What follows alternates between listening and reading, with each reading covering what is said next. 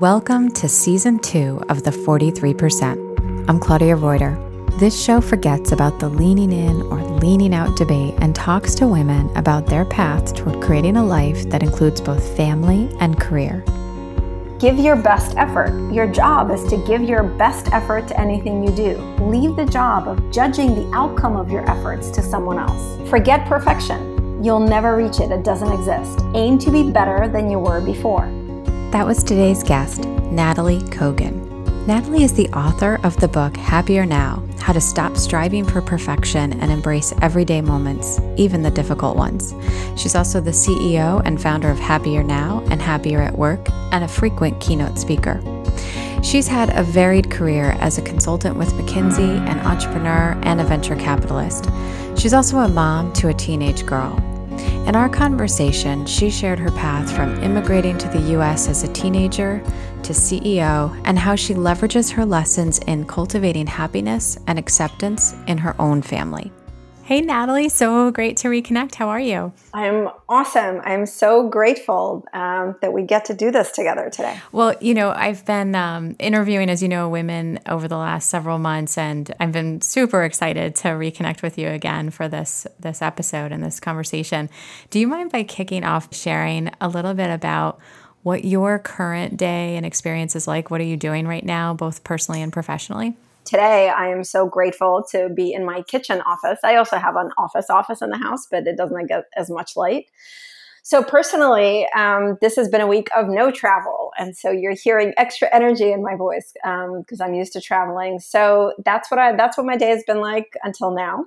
So so for people who may not know you yet, right? You have you're you're happily married with a teenage daughter. You have your own company focused on emotional health. You are an active keynote speaker, an author, um, and your company has other components to it that you're continuing to build. It's to anyone who's listening, myself included, it sounds like a lot and it sounds so impressive. And I think, you know, could you kind of go back in time to help share how you got here? You know, what was your career path to this moment in time?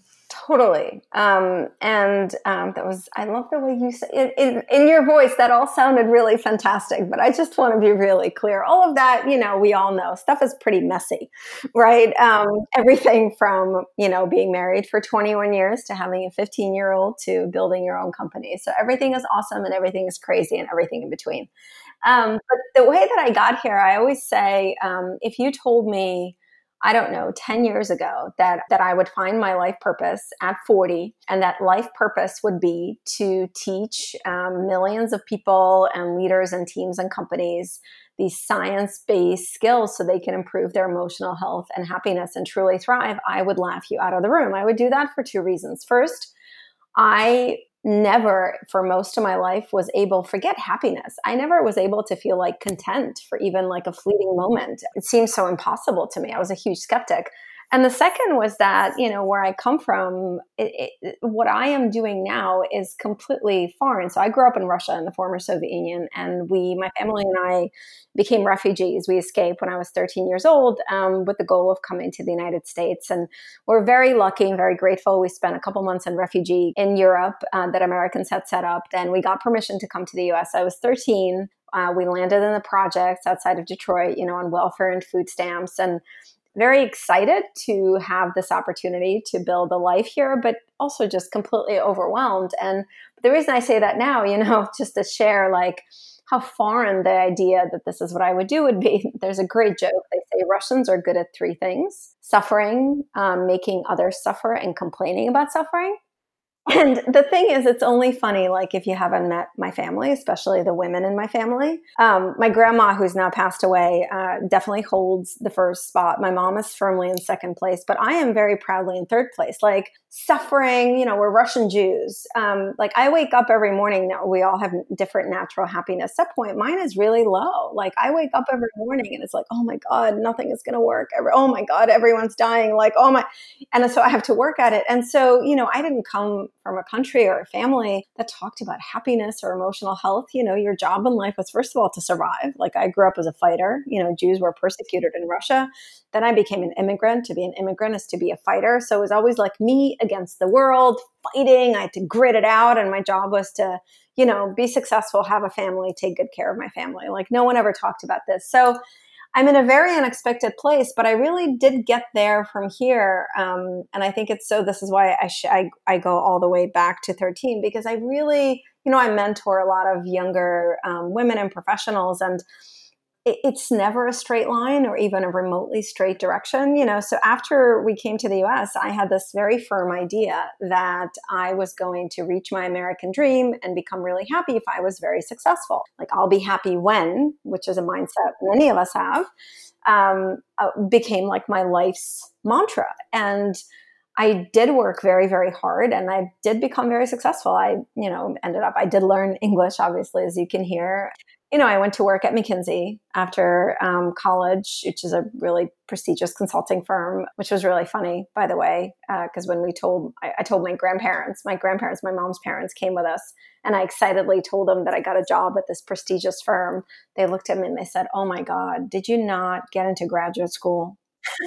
because in Russia, you know, especially as a Jews, as a Jew, you had to like that was essential. So so I went to McKinsey and um, that became my MBA. And then I really wanted to get my hands dirty in startup world. And I worked with a couple startups uh, during the bust. Um, 2000 um, stressful but you learn a lot at 26 i became a managing director at a venture capital firm in new york and i know we, you and i have talked about this you know there are 20, there are 6% women in venture capital today it's less than plumbing. Um, I checked just for one of my talks. It's crazy. Um, so there I was, you know, newly minted 26 year old. I had no idea what I was doing. I just want to own that. But for all people, it's very competitive to get into, period. Right. So, yes, yes. Um, and uh, I got into it, as I call it, I fell into it backwards. And actually, I think it's worth a pause because it's a short story, but I just, it's illustrative. You know, one of the things that um, a, a, friend of mine from McKinsey recently wrote a book, The CEO Next Door. I highly recommend checking it out. And what she and her company have done, they've, they've interviewed uh, hundreds of CEOs to really understand like what what are the leadership qualities. So anyway, she was interviewing me for it, and she said, "What is one quality that like that you feel maybe is on, people don't expect, but that you feel has led to your success?" And I said, "I'm really funny." And she was really surprised. And I said, no, no, I'm being very tactical about it. And I'm bringing this up because I got my job in venture capital because I tapped into being funny. And I find, um, and I know I'm being very not humble right now. And my grandparents are being very upset at me right now, both dead and alive. You don't say nice things about yourself where I come from ever. Um, but I am funny. I'm really sarcastic and funny. And I find that um, it's an amazing social lubricant that in my experience i think women are really funny but i think often women feel like it's not appropriate in a professional setting um, whereas men use it. And so i got into venture capital because i was working with this entrepreneur. We were trying to start this ebook company. And this is back when there were like two ebooks in the world. So let's just call ourselves visionaries okay? I think we were just naive. But and we were pitching it to this venture capital firm hudson ventures in new york so like it's me and you know four partners from the firm looking very very serious. They're all in their 60s like super serious intimidating dudes. And the ceo of this little startup um, but there he was there we were. And i i was running business development. I'm using quotation marks here. Like i was trying to get us a client let's just call it that. And i put up a slide and i said you know and our customers and our partners are 150% behind us. And all of a sudden, one of the partners reaches over, literally shuts my laptop in front of me. Um, can we say passive aggressive? Um, looks at me and totally serious and says, Young lady, I really don't understand how anyone can be more than 100% behind you. Totally serious, like not a, a, a twinkle in his eye. So I look over at my CEO. He's like turning red, purple, like, you know, wants to kill me inside I really want to cry because like it's a you know embarrassing situation. Um, but I went the other way and I decided not consciously, obviously, but to go the sarcasm route, the funny route. So I said, you know, Jay, I'm really sorry. English is not my first language. And when I was learning English, everyone told me Americans love cliches. So how about we make a deal? I will never again say more than 100% for anything if you invest in the company. And he started laughing, and everyone started laughing. And, um, you know, we kept going. And then we're uh, on our way back to our little rented space. And I get a call, and it's this woman, uh, Cheryl, who's Jay's assistant, who then became my assistant and a very dear friend, who says, Jay wants to talk to you. And I'm like, doesn't he want to talk to the CEO? She's like, no, he wants to talk to you. And he gets on the phone and says, I want you to come and work for me because it's been a really long time since someone stood up to me. And it's been a really long time since someone was just like, I don't know the word he used. I, I have to be honest, I don't remember, but someone was just like their real self in front of me. So I want you to come and work for me. To which I replied, uh, thanks so much, but I don't really have any interest in venture capital. And I kind of think you have an attitude problem. Goodbye. And I hung up on him. Uh, a year later, our startup ran out of money because there were still like three ebooks in the world and I needed a job. Um, Avi, my current husband, my boyfriend at the time, were living in New York City. You know, we had college loans. I needed a job. So I called Jay Goldberg and I said, Jay, this is Nataly, the 150% woman. Can I have my job? He said, Yes, the office has been waiting. I knew you'd come back. And that's how I became a managing director at a venture capital firm. It's so helpful to hear because you I, I think leadership, I think some people develop leadership skills and people who are naturally leaders continue to evolve. I think it's obvious that you're, you fall into the natural camp who continues to evolve. Um, and so it's, I think it's really helpful to hear some of those perspectives. I w- was wondering if you wouldn't mind, because you have a daughter now who is almost 15, which is not too far off from the age when you guys were in the process of immigration and going to into refugee camps do you mind sharing a little bit about your experience? Like, uh, most people don't know what it's like in a refugee camp or what that experience is like. Um, we hear news stories now, some are horrific, some are not. And do you mind sharing a little bit about what your actual experience, like, what was your experience like as an early teenager? Yes, no, totally. And um, I'm so glad you bring up Mia. So yeah, we actually, um, you know, we're really close. I mean, she's a teenage. She's a she's a great. I'm really like I'm proud of her humanity is what I tell her every day, or as many times as I can remember.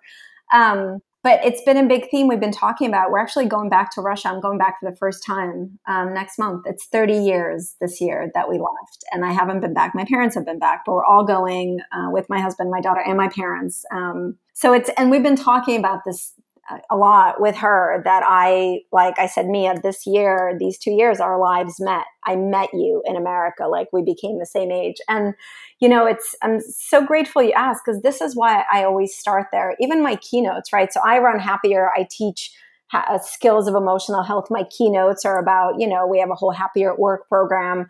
I do workshop with leaders, women, and I always start by sharing a little bit of my story back when I became an immigrant because I talk about being a refugee. It's not an event, it's a life experience. I am still a refugee. I'm still everything in my life is um, like you know there's um, this uh, exercise psychologists do it's called something like if you had to pick a word if you were to describe yourself like a series of nouns what would be the first noun for me, refugee comes before woman, before mom, before daughter, before entrepreneur, before leader, before everything. It is the core of my identity. And so, you know, the the I, I, guess the thing is, and this is why I kind of in a circular way was answering your question. Like it's crazy that right now what I do is I teach happiness as a skill and I go into companies and I do this and my book is called Happier Now because it was such um, the opposite experience, right? And you know, I think at 13, you don't want to move across the street. Um, like familiarity is really important. But for me, you know, so uh, I grew up my whole life. I knew we were trying to leave. Jews were persecuted in Russia, and but that was quite different from actually like um, we were allowed to bring six suitcases, um, two per person was the regulation. So my big stress at the time was that my parents said like I could not bring my stuffed animal that I grew up with. It's a monkey. His name was Zheka. You know, we all have that. It didn't fit because we needed to bring, we didn't know how long we'd be in the refugee settlement. So we had to bring like clothes for winter and summer. We left August, uh, May 21st, just for context. You know, I uh, couldn't bring, like, I kept a diary and you weren't allowed to bring reading material unless the Russian customs read it. And my parents said we didn't have enough time. So, like, nobody will ever know the big Soviet secret of who my crush was in second grade. That's, you know, and so, but those were just hints. Like I didn't quite get it. And then, you know, I, um, like one of the most seminal moments, I guess, that describes the experience. So, first, we lived in a refugee settlement in Vienna, in Austria, because um, when we left Russia, we had to give up our citizenship, um, which was to be a Jew was always like secondary. You were always considered second rate citizen. But anyway, they made you give it up. And so we were like nomads. So the first refugee settlement the Americans had set up was in Vienna. And um, my dad, who is my hero and an incredible, brilliant PhD scientist and just, you know, this great mind, he got a job unloading like fruit market crates, like for a few dollars just to get some extra money for food. Because we got a monthly stipend from the Hebrew Immigrant Aid Society, which we had since paid back. But it was, I, I know my parents talk about it, it was basically like 90% of it went to cover the rent. So there's very little money left for food. So my dad took this gig, like he would go at four in the morning to do some manual labor to get a little bit of money. And um, one day I remember he was coming back. It was like seven in the morning. He came in, he was all like dirty, disgusting. My mom, we shared this tiny little room in this apartment building. There's probably like a hundred uh, Russian Jews stuffed in like a couple apartments. that were all connected. And he, my dad came back and he said, "Oh my God, girls, let's go. the uh, The Opera House in Vienna. It's free today to visit, so let's go." And I said to him, "This is ridiculous because we have no money." We have no idea when we'll have a home, and you want to go and enjoy life and sightseeing. And my dad said to me, I'll never forget it. He said, You're absolutely right. Life really sucks right now, but we have a choice. We can either sit here and wallow in the suck, or we can take an opportunity to do something together and enjoy something that doesn't cost money and be together as a family. And I rejected this whole idea at the time so strongly. There's a photo of us from that day. I show it sometimes on stage. And um, at the Opera House, my dad met this um, gentleman who ended up buying us ice cream afterwards, which, like, we could not afford anything like that. And everyone in the photo, it's what this gentleman is smiling. We just had ice cream, like, what a gift. And my face, I looked so angry and upset because I could not permit myself to experience a moment of joy when life was so effed up like that became core to my experience. Like i felt i you had to hold the suffering. You had to someone had to watch over all the suffering. And my view was formulated right then that happiness means everything is okay and you feel great. And everything was not okay. And so i couldn't enjoy this little moment. And i became this holder of suffering. That happiness is not about being positive all the time. It is not about everything being okay. It's about learning how to embrace all of the different emotions we have, including the difficult ones, and then practice things like gratitude and kindness so we find little moments of joy. Did you feel safe in that experience? Because that's I did. I did. We did feel safe. You know, there's um there hasn't been enough books written about, it, but 450,000 Russian Jews came in those two years, 89 and 90, through those refugee settlements. They were huge. Um, there's a lot of people there. So we did feel safe. You know, the second camp we went to was in Italy in this little town called Ladispoli. And it was, you know, there were tens of thousands of people like us there. The Americans had set up a school for Russian kids to go to, which of course I didn't because who's going to go to school in the summer and like, especially when you're a refugee. I went to English classes because um, I wanted to improve my English. But we did, I, so physically we felt safe, but um, we had no we had none of what I actually think is the other really important safety. There was no psychological safety because it was 100% uncertainty, right? You know, I teach this now, like I teach a lot about uncertainty and change. Whenever the human brain faces uncertainty, we immediately feel fear, whether we recognize it or not. And lots of things happen. Like our brain loves to make up really bad stories because um, our brain loves stories. Um, uh, a lot of other things happen. And so we were in perpetual fear it was almost like an indulgence we couldn't afford to talk about difficult things. You just persevered, like you were grin and gritting it. You just fought through it. I learned that, okay, when you have difficult feelings, you're just supposed to somehow outrun them or suppress them. I didn't want to burden people that I loved with my difficult feelings. And I learned it then. I'm not saying my parents were trying to teach me this, but I learned it because they didn't talk about their feelings and i carried that with me for a very long time until you know several years ago. I just couldn't and lots of and i got to a very dark place. But so we felt safe physically. We didn't there was no psychological safety of any kind. And it was a really formative experience that i guess in a way you know my teacher my spiritual teacher became my teacher janet she's in the book shockingly. I never had a religious bone or spiritual bone in my body. She always says that i was meant to do the work that i do now because I found a way to break through and transcend something that I adopted so firmly as a life philosophy that now the only thing I can do is share it with others, which I do feel called. We'll be right back after this message. Listen, sometimes the quickest self care comes in the simple decisions we make every day. A kind relationship with yourself begins with the clothes you put on in the morning, and Betabrand gets that looking good and feeling good is a huge game changer when it comes to a long day. Their Dress Pant Yoga Pants feature ultra comfy styles designed to impress, with amazing features like wrinkle resistant four way stretch Ponte knit fabric and thoughtful details like faux zippers, front buttons, and belt loops. Betabrand reminds women that they should never have to compromise when it comes to being comfortable and looking amazing. They have great pocket options to choose from, like a style with eight, yes, eight pockets, and a style with deep invisible zipper hand pockets. For me, self care includes choosing the pants that make me feel good and look good over the pants that simply don't. Self care is reminding myself that I can put my comfort first and buy clothes that make me feel myself versatile, strong, and confident. So that's why I started wearing Betabrand's dress pant yoga pants.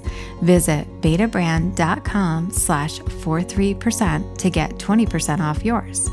That's B E T A B R A N D dot com slash 43 P E R C E N T to get 20% off your dress pant yoga pants today. So obviously you were you guys were in an incredibly difficult situation and and you came through that and had all this success and you know your professional life and your family's life and and now you have what what looks like a very stable existence. When did you start to feel psychologically safe? Like what were sort of the things that needed to line up maybe in hindsight that let you feel that way to be really honest with you i don't think i ever did feel psychologically safe um, until uh, a few years ago as you know as i share in the book i I don't know what to call it. I had a total breakdown, or I don't know the words for it, but I just stopped being able to hold all these feelings that I've been collecting for 25 years. I stopped being able to outrun them through achievements. I stopped being able to suppress them.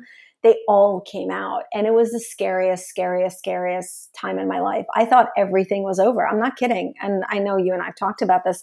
I thought my life was over. I thought my marriage was over, my company, everything, because I just, I didn't know what to do with all of this. And so I actually don't think I had any psychological safety until the moment where I think what I say in my book is for the first time in my life, I actually put down this weight that I'd been carrying and re- realized that there's no way around it. I had to go through it it was the hardest thing I've ever done. And, uh, but what I say about it now is I wouldn't wish it on my worst enemy, but I would wish it on my best friend because it, it fundamentally changed everything. And I think what you're, the gift of talking to you today is me realizing that it's only in the past few years that I've begun to feel safe. And I'm not saying like that I am completely, that now I am fearless. I don't believe in being fearless. Um, eh, or that I'm I'm definitely that all the difficult things that are happening in my life or will happen are easy, but I I have a foundation. I have these anchors. I know how to work through things. So I think I've only felt safe, psychologically safe for the past few years because I spent my entire life being afraid to feel bad things. I'm so excited actually that you just shared that because I think it's something that a lot of us, even though I haven't obviously had a refugee experience.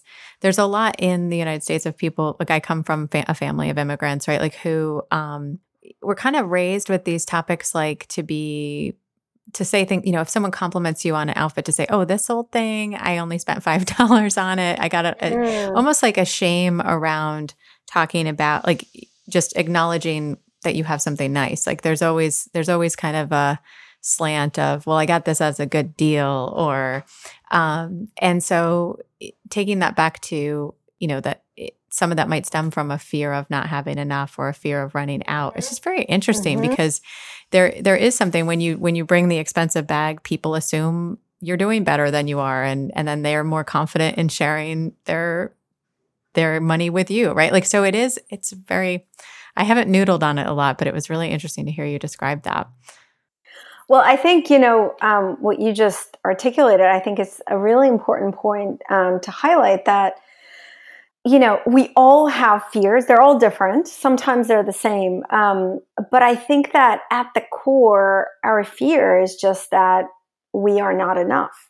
And that I think, you know, I write about this in my book a lot is that all of my achievements and successes, proud as I am of all of them, I was trying to earn my own permission to feel happy because I, I just never felt like I had done enough or that I was enough. And even, you know, my teachers helped me see this, like even with my um, family.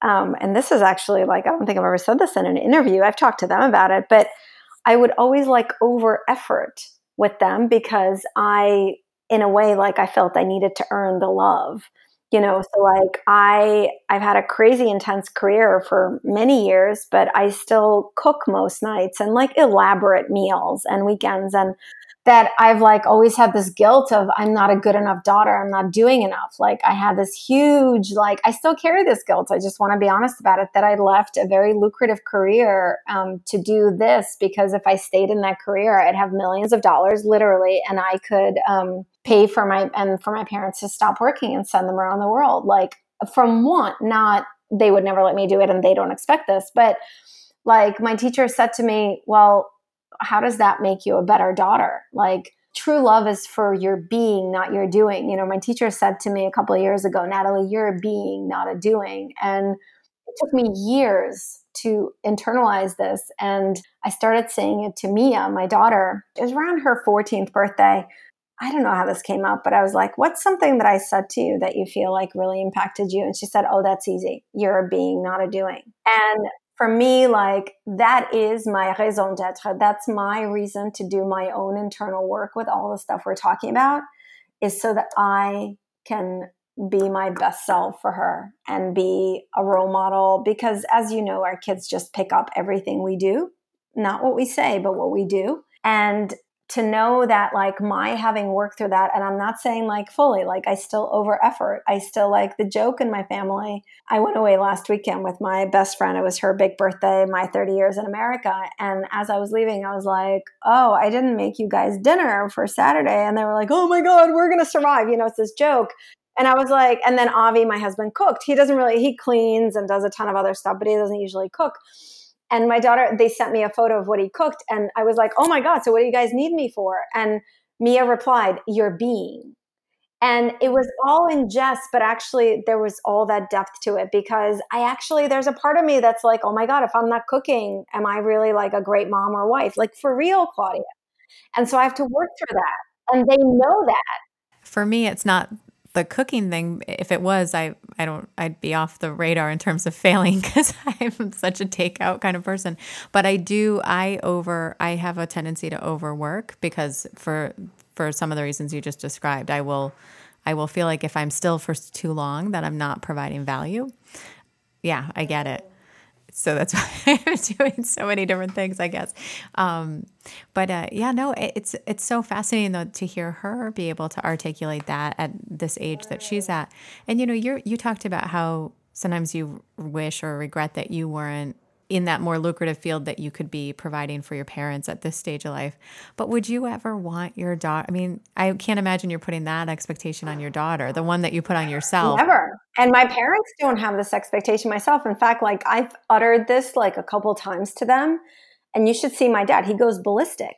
He's like, "You are insane," as if I would ever take your money. Like you're like, there's no expectation of this it's a self-created you know it's a desire like they've gone through hell and i want to you know make their life brighter um, but it's zero expectation from them. Like i just want to be clear about that. It's entirely of my own creation you know and this is i think the really hard thing in parenting is you know to because so many of the expectations are created without explicit articulation You know what I mean? For sure. Yeah, absolutely. And I know what I want for my kids in terms of their their happiness and their own fulfillment and their own sense of purpose. And so I hope I'm modeling correctly, but you never know. They see me doing a day trip to Chicago, so they might think, you know, there's an expectation around being crazy with your job. I don't know. A- absolutely. And you know, the overworking stuff, right? I mean, I work a ton too, and I I'm a little more balanced now. I think with work and myself and other things, but I work non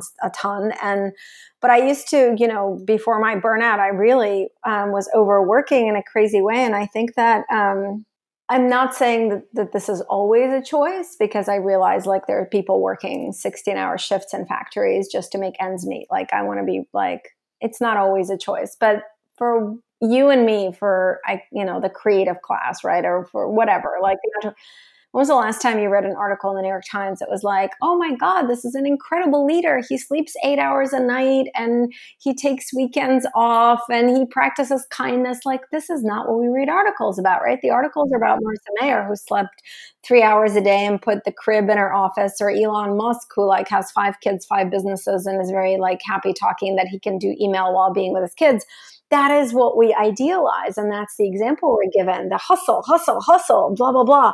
It is a choice we make, but it's a conditioned choice because we don't feel like we're enough or how we're, you know, quote unquote supposed to be unless we're overworking. So we're over efforting there. We're over because we're not enough. We're over efforting with our families because we feel we're not enough, which is why I say I think the underlying fear for most of us is that we are not enough, that our being is not enough that we have to do all these things and over effort so that we can feel enough to ourselves and people around us. And I'm not saying like everyone drop everything, just stand still, look at each other, and that's love. Like, I'm not saying that, but there's definitely for me one of the huge it's incredible it's incredibly tangible for me that i know if i'm doing something from a place of love or a place of fear it is very clear. It's actually a workshop I teach, and I didn't come up with the idea of, of, fear versus love. It's, you know, like there's a lot of other like spiritual authors write about it. I just make it very concrete. Um, and so for me, it's very clear: Am I doing this from a place of love, or am I doing it from a place of fear? And Claudia, the incredible thing whatever we all believe in energy universe i don't know really whatever right? I, I do believe that we are all connected with it with an energy right? There's a common consciousness. Um, that's my extent of belief. But i can tell you every single time i do something from a place of fear and i want to make that concrete. So let's say um, uh, let's make it super like pick the tiniest sliver. When i post something on instagram and i do it from um, a place of like oh, and as I'm doing it, I'm like, oh, what if people don't like this post? I don't know if this is good enough. If I do it from that place, it never lands. If I write an email, right, every week I write an email to about 100,000 people in the happier community. I know at the moment I hit send, Claudia, whether it's going to be get engagement or not. Because when I am in a place of fear, my talks, and you know, it's one of the, when people say that I look completely different on stage, because I, I actually have never given a talk from a place of fear. I pra- I have a whole practice I go through with some of the skills where I like get into the mental space. But my point is that um, I'm really committed to this. This is my sense of meaning. I'm doing this to share to help someone. That's love, right? Those are other words for love. The place of fear, whatever that action is, whatever that outcome, creative output, whatever, never works.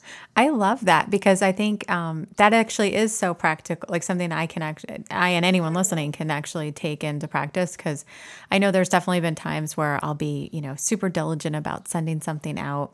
And sometimes it's just because I'm like, I'm on top of this and this is the right thing to do. And other times I'm actually reacting to a made up loop in my own head. I think that's actually incredibly helpful, practical advice about something that we tend to think is abstract.